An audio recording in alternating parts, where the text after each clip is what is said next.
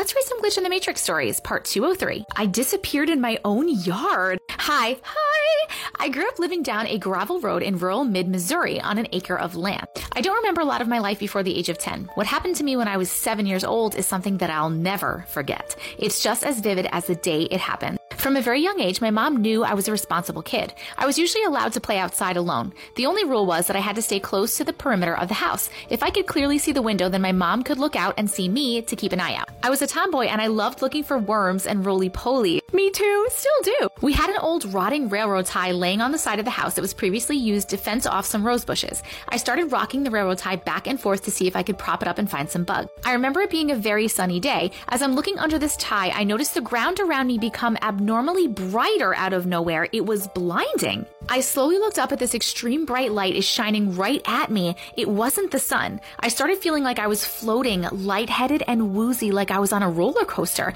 The last thing I remember was seeing the ground from way up high. All of a sudden, I'm back on the ground on my knees holding the old railroad tie up again. It felt like I had just woken up from a dream.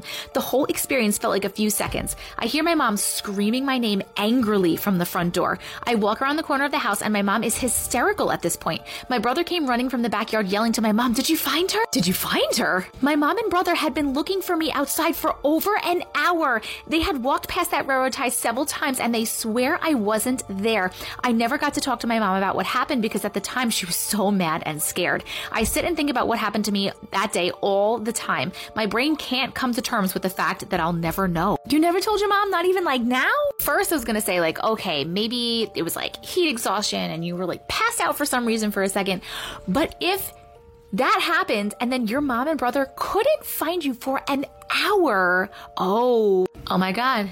Oh my God, I think you got abducted. You saw a bright fucking light and then you don't remember anything and then you were back. I think you got abducted. That's my take. What do you guys think? Short Cast Club